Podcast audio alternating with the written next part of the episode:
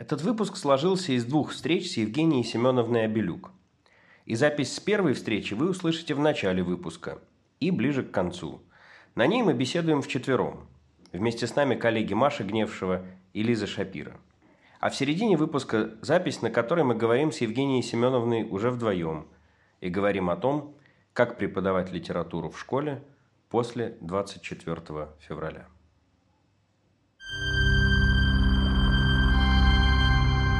Темные времена иногда свет обнаруживается там, где его не ждешь. Наш подкаст о том, что таким местом может быть школа. Мы рассказываем о школах и образовательных проектах, которые представляются нам искрами во тьме. Их много, и они продолжают светить. От звонка до звонка.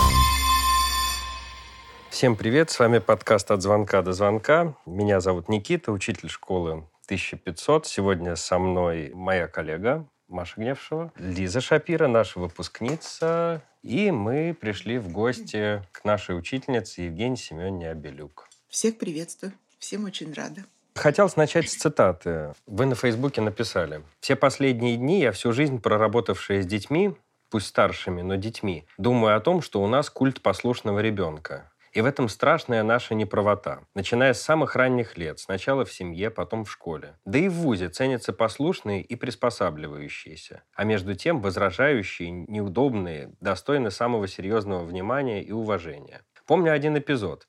Первая половина 80-х. К моим близким друзьям-диссидентам с очередным визитом пришел участковый. И я увидела, как резко, почти грубо с ним разговаривают. Да и он еще молодой, зеленый. И когда он ушел, я спросила подругу, зачем она так.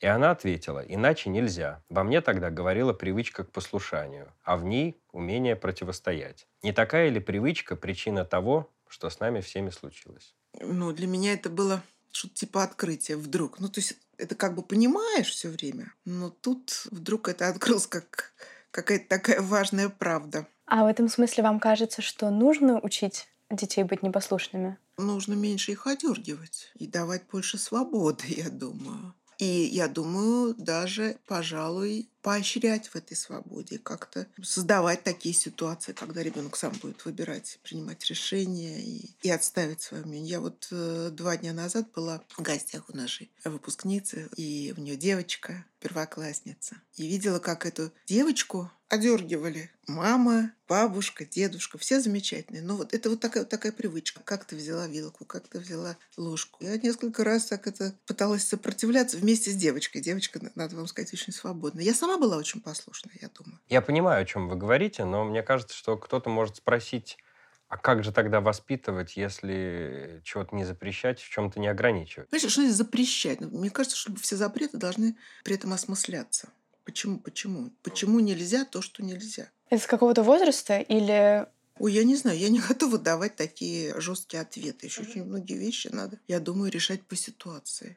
И, конечно, в разных семьях все равно будет по-разному, но то, что надо уметь не соглашаться, в том числе публично, в том числе в ситуациях, когда, может быть, это некомфортно и даже может иметь какие-то последствия, я убеждена, что это очень важно непослушных вот таких детей, их больше сейчас или их было больше раньше? Нет, я уверена, что дети сейчас свободнее. Я думаю, что сейчас родители молодые в этом смысле лучше воспитывают своих детей. Вот я сама вижу по своей семье. У меня есть совсем маленький внук, ему 8 месяцев. Конечно, его все очень любят. А у меня есть мама преклонного возраста человек. И как-то вот он с нами обеими чуть оставался.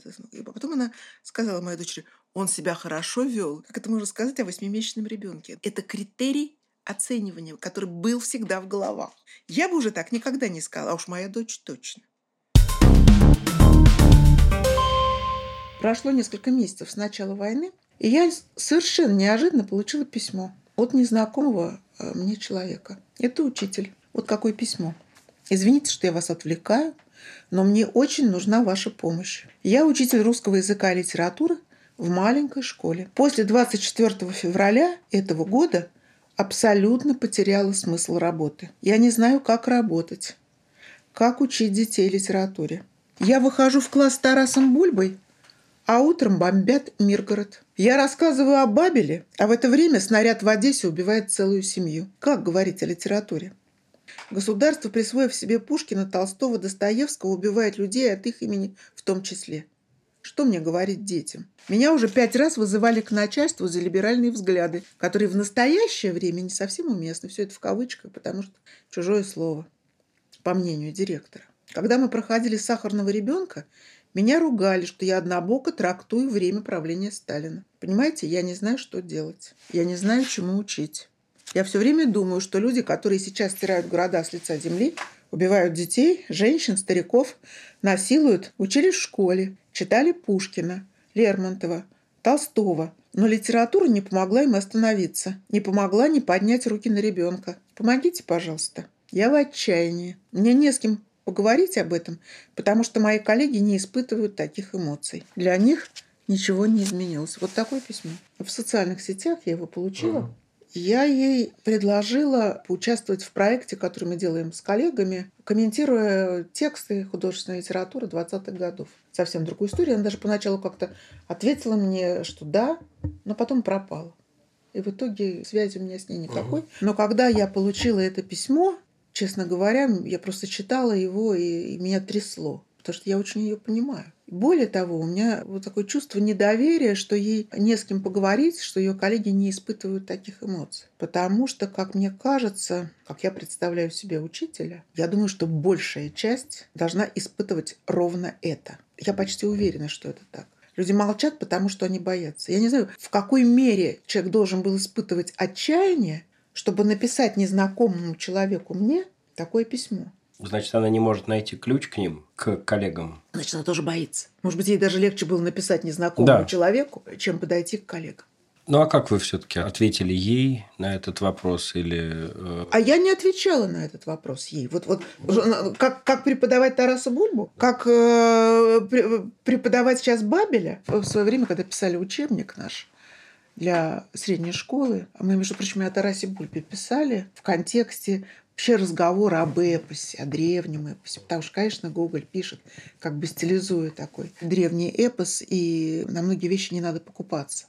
Я вообще, честно говоря, к Тарасу Бульбу, под, э, Бульбе подхожу очень долго в седьмом классе, да, начиная сложно. с Айвенга. Да, именно, именно, именно. С да. разговора о том, что да, такое исторический и, роман. Да, да, да. Вот э, нельзя смотреть на Тараса Бульбу как на отражение вот такое реальное событие человеческой жизни. Это действительно тут работают законы эпической поэзии. Но э, я же не это должна была писать человеку в такой момент, когда у него такие переживания. И я понимаю и разделяю ее переживания. И я понимаю также, что, наверное, у каждого третьего, я не знаю, может быть, у четвертого, вот такое очень конкретное представление о том, что там сейчас происходит. А если оно конкретное, то невозможно оставаться спокойным. И даже невозможно, вот нельзя сказать, невозможно не, переж... не переживать, невозможно не быть потрясенным, невозможно не испытывать шок от всего происходящего директора ей говорили про чуждые нам либеральные ценности а, отчитывали В настоящее за... время не совсем уместно. Это вот такая привычка держать нос по ветру и свои взгляды соотносить с тем, что сейчас уместно или неуместно. Когда слово «либерал» стало ругательным? Когда слово «демократия» стало ругательным? Я это слышал много-много раз. Ну, директора тоже поют с чужого голоса. Это же совершенно очевидно. Ну, вот вы помните тот момент, когда эти голоса стали звучать? Когда... Я думаю, что с начала 2000-х годов они стали звучать. А постепенно громче и громче. Если в 90-е годы, когда в самом деле а, как-то школа трансформировалась, появлялись новые люди, новые школы. Очень интересно, я бы сказала, открытие в образовании. Директорами становились ярчайшие люди. Много таких школ было авторских, которые были сделаны яркими людьми очень то видите, сегодня время таких, кто думает о том, что нужно говорить в настоящее время, что уместно говорить в настоящее время. Пройдет время, и мы не будем знать потом, что учителя говорили ученикам в классе, как они вели э, вот эти разговоры о важном.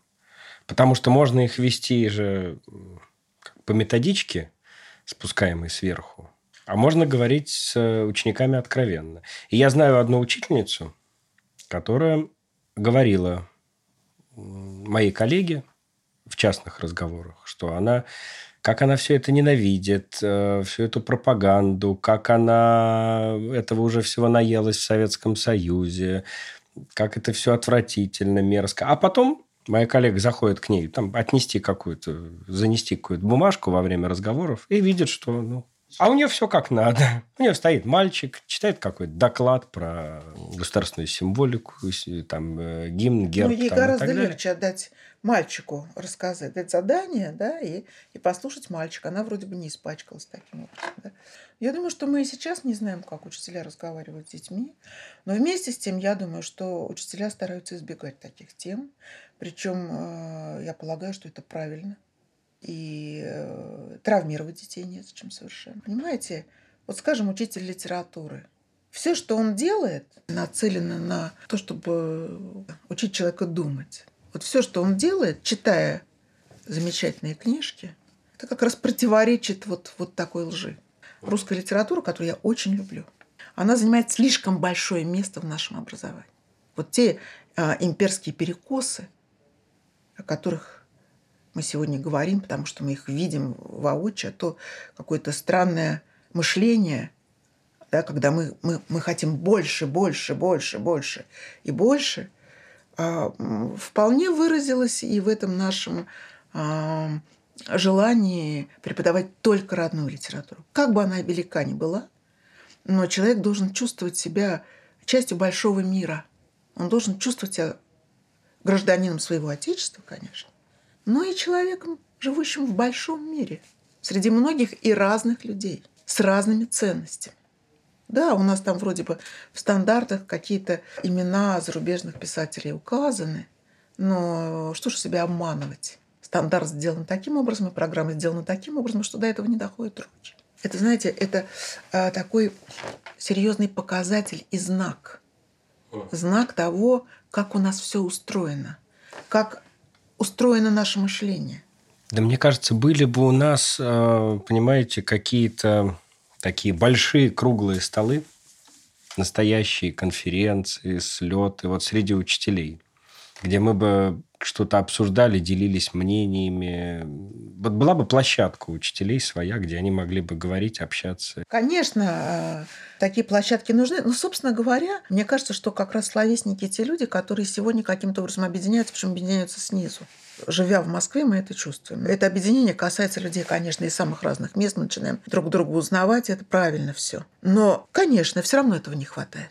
Мне, мне, мне, мне кажется, у вас немножко, простите, сбитый компас здесь, в смысле того, что вы объединяете, вы этим занимаетесь, вы объединяете учителей, ну, а, и поэтому вы видите это ну, объединение может, вот ну, может быть, рядом может. и вокруг в любом, себя. В любом случае этого не хватает. Но этого дело, этого, этого да, катастрофически не хватает. Ну, хорошо, ну я соглашусь.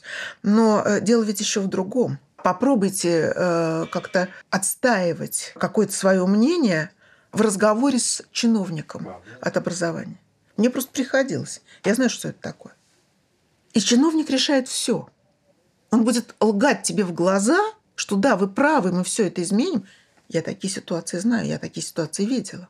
Но все останется вот именно таким, каким это выгодно не просто чиновнику образовательному, но тому типу государства, который сегодня существует. Конечно, надо протестовать всем миром.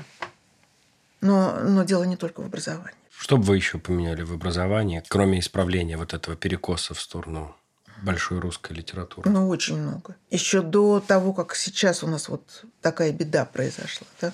Все время говорили о том, что необходимо так называемое, такие слова тут использовали, деятельностное образование, чтобы человек не просто воспринимал на веру что-то, что говорит ему учитель, чтобы он какие-то вещи открывал сам.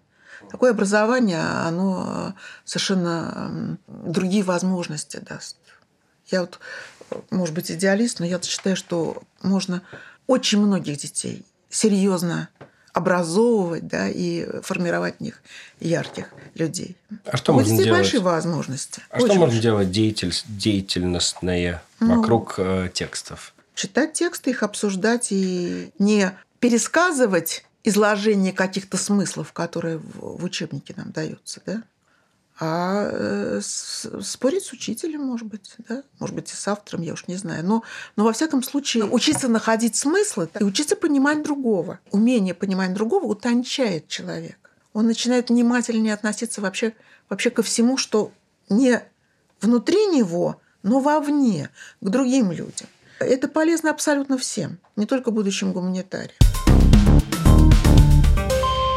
Ученик всегда ориентируется на своего учителя. Но если он встретил такого учителя, на которого ему, ему хочется ориентироваться, то да, конечно. Но вместе с тем, таких учителей тоже немало. Вот таких, как, как та, которая написала мне это письмо. Ну, вот антивоенное письмо в феврале э, мы же подписали. Нас было около 6 тысяч. Ну, это очень мало.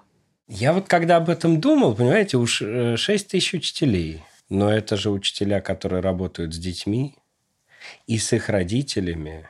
Ну, напрямую, я вас уверяю, они не доносят вот, вот, вот эти антивоенные мысли да, детей. Другое дело, что все равно позиция чувствуется. Как быть с тем, что, ну, конечно, твоя позиция э, чувствуется?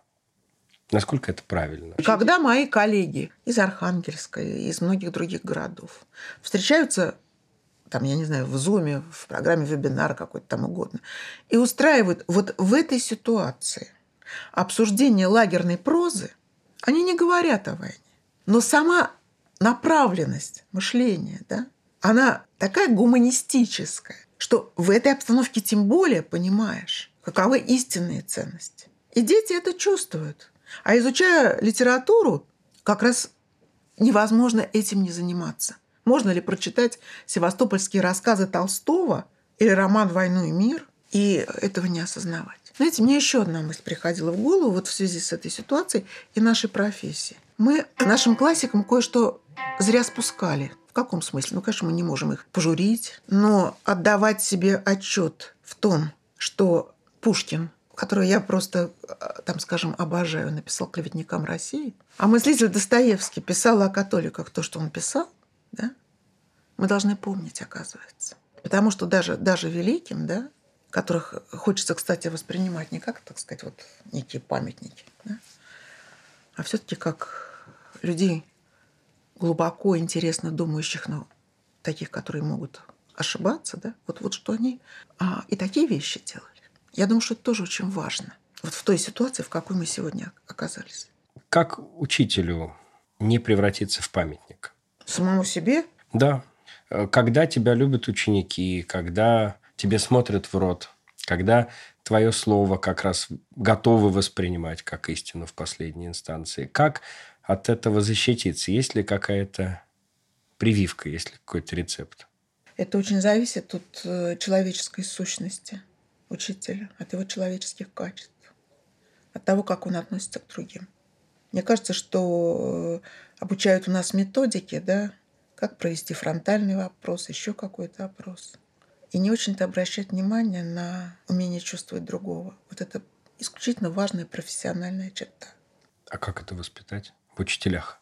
Среди учителей как раз исключительно много самоотверженных людей, любящих детей. Другое дело, что э, и выгорания много, и устают, и раздражаются на детей, нервничают. Вот, может быть, как раз вот такого нелицеприятного обсуждения тоже не хватает в школе не умеют эти ситуации разбирать. Почему психологи должны периодически у психолога же проходить вот какое-то такое обсуждение своей практики? Ведь и учитель тоже должен такие вещи делать. Я знаю, что в Америке, мы упоминали об этом в выпуске про выгорание. Угу выпуск, посвященный как раз учительскому выгоранию, и там мы приглашали специально двух психологов, с ними говорили. Мы упоминали там в конце выпуска, что в Америке вообще люди помогающих профессий, учителя, и психологи, они обязаны просто э, посещать психолога. Это, это совершенно необходимая вещь. Мы часто становимся свидетелями того, как, э, допустим, кто-то из наших коллег разговаривает с детьми так, как ну, нам бы не хотелось, чтобы с нами разговаривали. Мы молчим, мы проходим мимо. Вот, по-видимому, тут тоже что-то такое надо а, менять. Тут, в общем, человеческая позиция очень важна. Но я еще раз скажу, я столько видела замечательных, выкладывающихся, отдающих себя учителей. Это на самом деле профессия, конечно, очень недооцененная. Э, практически каждый из нас встречается в своей жизни с каким-то учителем, о котором потом всю жизнь помнит. И э, это же не случайно. Мне вот страшно, я иногда думаю, а вдруг я кому-то травму нанес и не знаю об этом. Ну вот, э, я думаю, что нам не хватает профессиональной рефлексии и умение анализировать свое поведение.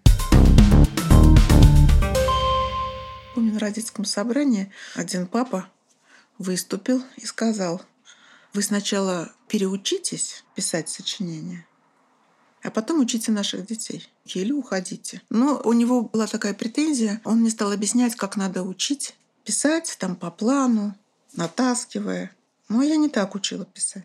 Переучитесь, имеется в виду, научитесь так, как это делают сейчас. Так, как это делают все учителя нормальные, как бы. Чтобы сдать экзамен, чтобы, Чтобы сдать ЕГЭ. экзамен, совершенно верно. Ну, там девочка не, не собиралась сдавать ЕГЭ по литературе. В конце концов, папа имел право иметь свое мнение. Но меня поразила другая история. Меня поразило, что родители все молчали, а когда я вышла из класса, за мной побежало несколько человек родителей, которые сказали, вы, пожалуйста, не уходите, пожалуйста, не уходите. Вот это меня поразило. Вот это тоже к вопросу о послушании и о стадности. Интересно, как в такой ситуации быть? Ну, правда, это занимает. Вот мне кажется, что нужно в таком случае доводить э, ситуацию до абсурда. Ну, например, там у тебя папа говорит, что вы сначала научитесь вот писать по плану, а потом учите наших детей. Конечно, обязательно мы даже дальше пойдем, мы усовершенствуем эту систему, мы введем э, систему перфокарточек. Вот, у нас будут специальные такие вот... э, Что все будет вот... Ну, знаешь, мне должно было для этого хватить чувства так далее. юмора. Вот. Мне просто, да, мне кажется, что если вы смеете и довести все до абсурда, как раз Ну, я, спадет, наверное, я спадет что-то на- пыталась сделать, но, возможно, мне этого чувства юмора не хватило. Раз, я, я думаю, что учителя, которые умеют работать, работать вот, вот с такими детьми, они гораздо лучшие профессионалы, чем я. У меня вот этот опыт с кружками, когда со мной работали увлеченные, да, он, он меня в каком-то смысле испортил. С другой стороны, может, мне не хватило как раз педагогического профессионализма, я не знаю. Но я могла зато другое. Я решила, что я лучше буду делать другое с теми, кому это другое нужно. Может ли хороший учитель быть универсалом? В смысле, может ли он учить и для экзамена, и... Просто я убеждена, что если бы, допустим, они научились писать так, как я им предлагала, они любой бы экзамен сдали очень легко и просто. В это... И я пыталась это объяснить отцу. Безусловно, так. Потому что надо ставить задачи перед собой более сложные, и тогда более простые, связанные с какими-то алгоритмами, человек, безусловно, решит. Но другое дело, что там можно будет добиться и, и больших каких-то вещей. Вот и все. Почему они не доверяют учителям? Мне кажется, вот здесь основной вопрос. Может быть, даже они стали больше не доверять, потому что последние десятилетия все-таки с введением единого государственного экзамена победили алгоритмы. То есть какая-то такая схематизация, наверное, всегда была, но сейчас это доводится до какого-то абсурда часто, мне кажется. Я не первый раз слышу эту шу, ну, отчасти шутку, отчасти, видимо, что-то основанное на правде, м, связанное с тем, что раньше приходили к преподавателю с вопросом, что делать, если у моего сына двойка, и приходили к сыну с, вопросом, почему у тебя двойка, а теперь приходят э, к преподавателю с претензией, почему у моего сына двойка. И это очевидно про как раз то, что учителям не очень доверяют, и вообще позиция учителя явно сместилась куда-то. Но, с другой стороны, мне кажется, что и такие, и такие родители были всегда. Но мне кажется, что сейчас иногда парадоксальным образом возникает ситуация, что в непрофильных классах есть большая свобода. Я, например, в прошлом году впервые попробовала работать не на гуманитарном факультете. Я вела литературу в классе БХ, естественно, научном классе. Они не знали ничего. Но это было так весело, потому что им не нужно было ничего. Они ничего не ждали, у них не было установок, у них не было вот этого давящего, что когда-то мы будем сдавать экзамен, когда-то мы должны что-то сделать. От меня ничего не требовали, у меня была полная свобода. И правда, на все уроки шла с мыслью, что сейчас будет весело. Они очень любили шутить шутки, потому что им все вещи казались смешными, потому что они были абсолютно незнакомыми. Им было сложно читать, но из-за того, что им было сложно, что-то из этого тоже получалось, потому что мы очень долго сидели и вместе пытались разобраться, что это такое. И вот мне показалось это каким-то, ну не то чтобы экспериментом, но вот, ну, как бы интересной задачей для меня самой. В гуманитарный класс я шла в смысле, что я должна им дать какую-то полную картину, больше какой-то вот этот филологический аспект там был важен. А в естественно-научной просто вот литература как способ про что-то поговорить, как-то вот вместе провести это время. Я им давала больше творческих заданий, потому что им это было ближе, но и получалось у них очень часто не то чтобы, ну, как бы лучше, чем э, у людей на гуманитарном факультете, но интереснее. И в этом есть какой-то парадокс. Слушайте, а у меня не так было с гуманитарным классом. У меня, кстати, с гуманитарным классом не было тут проблем, надо вам сказать. Потому что ведь получается так, что вот вы говорите, нужно было, нужно было дать полную картину, нужно было дать филологический подход. А ведь на самом деле даешь столько, сколько берут. Но каждый учитель хорошо знает, что ребенок не воспринимает э, очень многие тексты. Ну вот я, да, эту ситуацию описала как раз в книжке своей когда-то. Мне, мне давно эта мысль в голову пришла, что нужно попробовать сделать такой комментарий, который поможет читать не одно произведение, а ряд. Потому что все-таки существует некий контекст. Литературный, и не только литературный, а, кстати, художественный. Потому что одни и те же мотивы живут в разных искусствах в одно и то же время. Это, это совершенно естественно, не связано с, кругом, с кругом идей каких-то циркулирующих. Да? И я подумала, что если взять какое-то произведение, где много слов, образов, деталей, мотивов, которые очень определены временем, прокомментировать это произведение, а потом этот комментарий дополнить небольшим словарем концептов, характерных для этого времени. Что такое концепт? Концепт — это и понятие, и образ. Вот нечто такое, что характеризует мышление человека этой эпохи. Ментальность, то тогда можно будет пытаться воссоздать да, вот, эту, вот эту среду, вот этот контекст. Да, и если сюда будут подключаться какие-то другие произведения, и там уже будут выделяться точки, да, которые надо комментировать, очень многое будет повторяться я предложила взять «Собачье сердце» Булгакова нашим студентам, магистрантам, а это учителя, такой проект по комментарию. Чем я руководствовалась? Я руководствовалась тем, что там очень много советизмов, мотивы многие и образы этой повести важны для эпохи, кроме того, что там много советизмов. Ну и, и в школе это нужно. Мы прочитали вместе этот текст и выделили те точки рэперные, на которых надо останавливаться. Оказалось, их безумное количество. Но, конечно, есть вещи, которые ну, вот в самом деле являются тем, что называется концептами. Потом мы взяли еще два произведения. «Зойкину квартиру» Булгакова и «Самоубийцу Эрдмана». И там выделили точки. И дальше нашли схождение. Это схождение тоже, так сказать, вот они о многом говорят. Вот много из этих схождений, наверное, отойдет вот к концептам. Мы «Собачье сердце» уже практически прокомментировали. Это такой тотальный комментарий. Александр Павлович Чудаков незадолго до смерти говорил о том, что нужно делать тотальный комментарий к Евгению Онегину, несмотря на то, что существует комментарий и не один. Чудаков имел, как, как, имел в виду как раз, что нужно сводить комментарий там Лотмана, Набокова как-то вместе и нет, нет, я не знаю. искать а, пересечения или что? Он не успел, не успел, я думаю, вот, это была статья одна, а, где показывалась необходимость такого комментария. Понятно, что здесь надо сводить очень многое, и не только существующие комментарии, но иметь в виду и те статьи, которые существуют. Ведь э, такой э, комментарий, особенно если он цифровой, тут и визуальный ряд есть, там много чего возможно, да? Он же подразумевает возможность углубления на разные уровни, в расчете на разных адресатов. И какие-то вещи э, нужно написать очень коротко, очень лаконично, чтобы какому-нибудь Васе Иванову Достаточно было глянуть там, если он совсем ничего не понял, да, и вот за полминуты он это понял. А другой уровень углубления, да, будет рассчитан уже там может быть, на его учительницу даже. А концепты какие еще, вот кроме Ну, вот я только что писала и сейчас пишу, как угу. раз вчера закончила статью для булгаковского сборника, как раз по Булгакову, о коммунальной квартире. Казалось страшно интересно. Для меня было очень много нового. Я, например, не знала, что в 2019 году квартиры, жилищная вся вот эта история, жилищная политика, оказался в руках НКВД. И таким образом жилье сразу стало неким инструментом давления. Это интересно. Рассматривая динамику этой самой жилищной политики и внедряясь в то, как она шла, я вдруг поняла, что я очень многие вещи, у того же Булгакова, например, пропускала, не видя, не понимая смысла, вообще-то говоря. Ну, смеялась там, когда смотрел Зойкину квартиру или читал. Того, что происходит.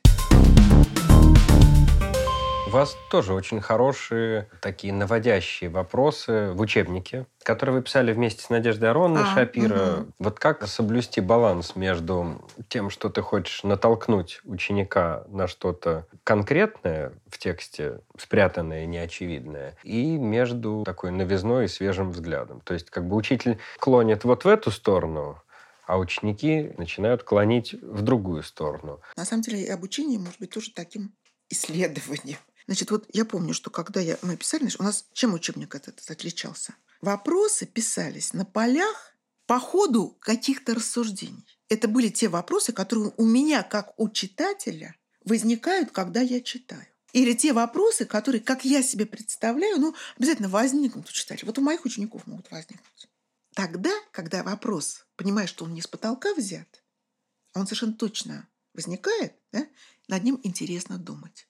Равно как вот когда у меня писали курсовые дети, да, например, я старалась, чтобы темы мы формулировали, идя от того внутреннего какого-то непонимания, вопроса, сомнения, которое возникло у школьника, да, когда он что-то такое читал или смотрел и так далее. Нащупать вот эту точку, вот этот вопрос, что непонятно. Тогда будет интересно работать.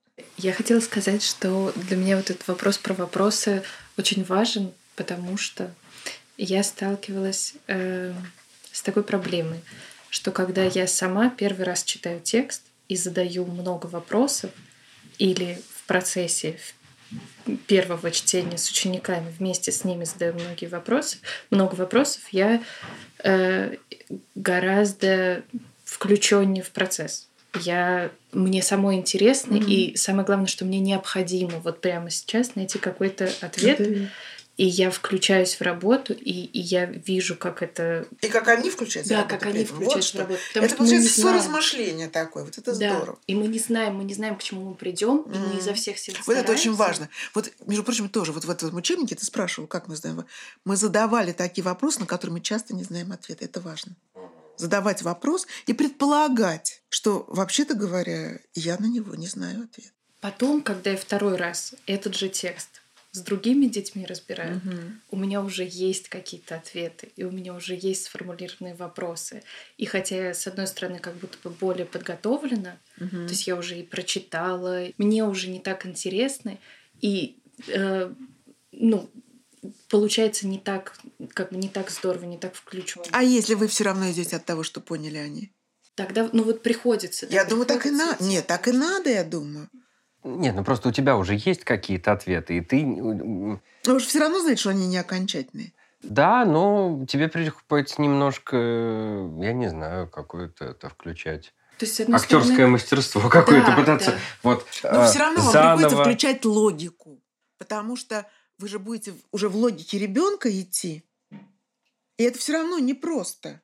Вот я и говорю про актерское мастерство в таком случае. Не тебе, тебе, тебе, это... тебе приходится забыть Э, те выводы, э, те ответы и те вопросы, которые у тебя возникали при чтении этого же произведения год назад с другим классом, ты их забываешь, и ты вступаешь в новую роль, присоединяясь к логике нового ученика. Нового... Ну, но мне кажется, всегда так интересно смотреть на то, как они идут, и их по этому лабиринту вести, проводить, что это все равно, все равно, мне кажется. Вот, вот вопрос как раз, кто ты здесь? Ты здесь э, тот, кто ведет по лабиринту и знает ответ, и знает ответ, кому, да. нужно прийти. Или ты один из э... исследователей, тех, кто, да, пытается в этом лабиринте найтись, потому mm. что вот если общем... вернуться к вопросам к медному всаднику, я много раз по ним работала, и они очень хорошо, мне кажется, составлены, потому что они там есть какая-то конечная точка. Ну, то есть там вот а,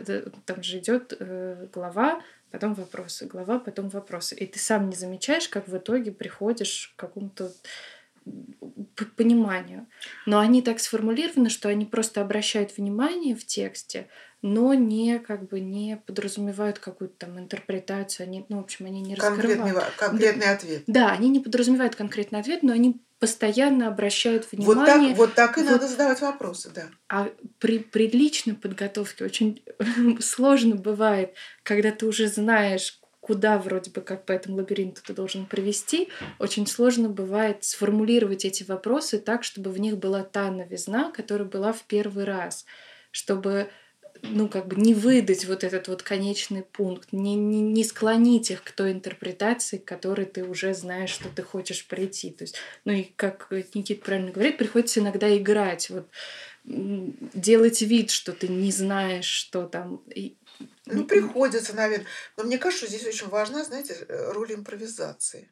Что очень во многом это должна быть импровизация, когда ты все-таки идешь, учитывая логику ребенка, как идет ребенок и как его ну хорошо, ты какие-то вещи знаешь, но как его подвести к этому? Он же должен это открыть, а не ты должен ему это сказать. И надо его подвести. И это каждый раз поиск все-таки. Вы здесь второй раз, э, когда по тексту идете, вы, вы уже не про текст. Вы уже про то, как... И про текст тоже.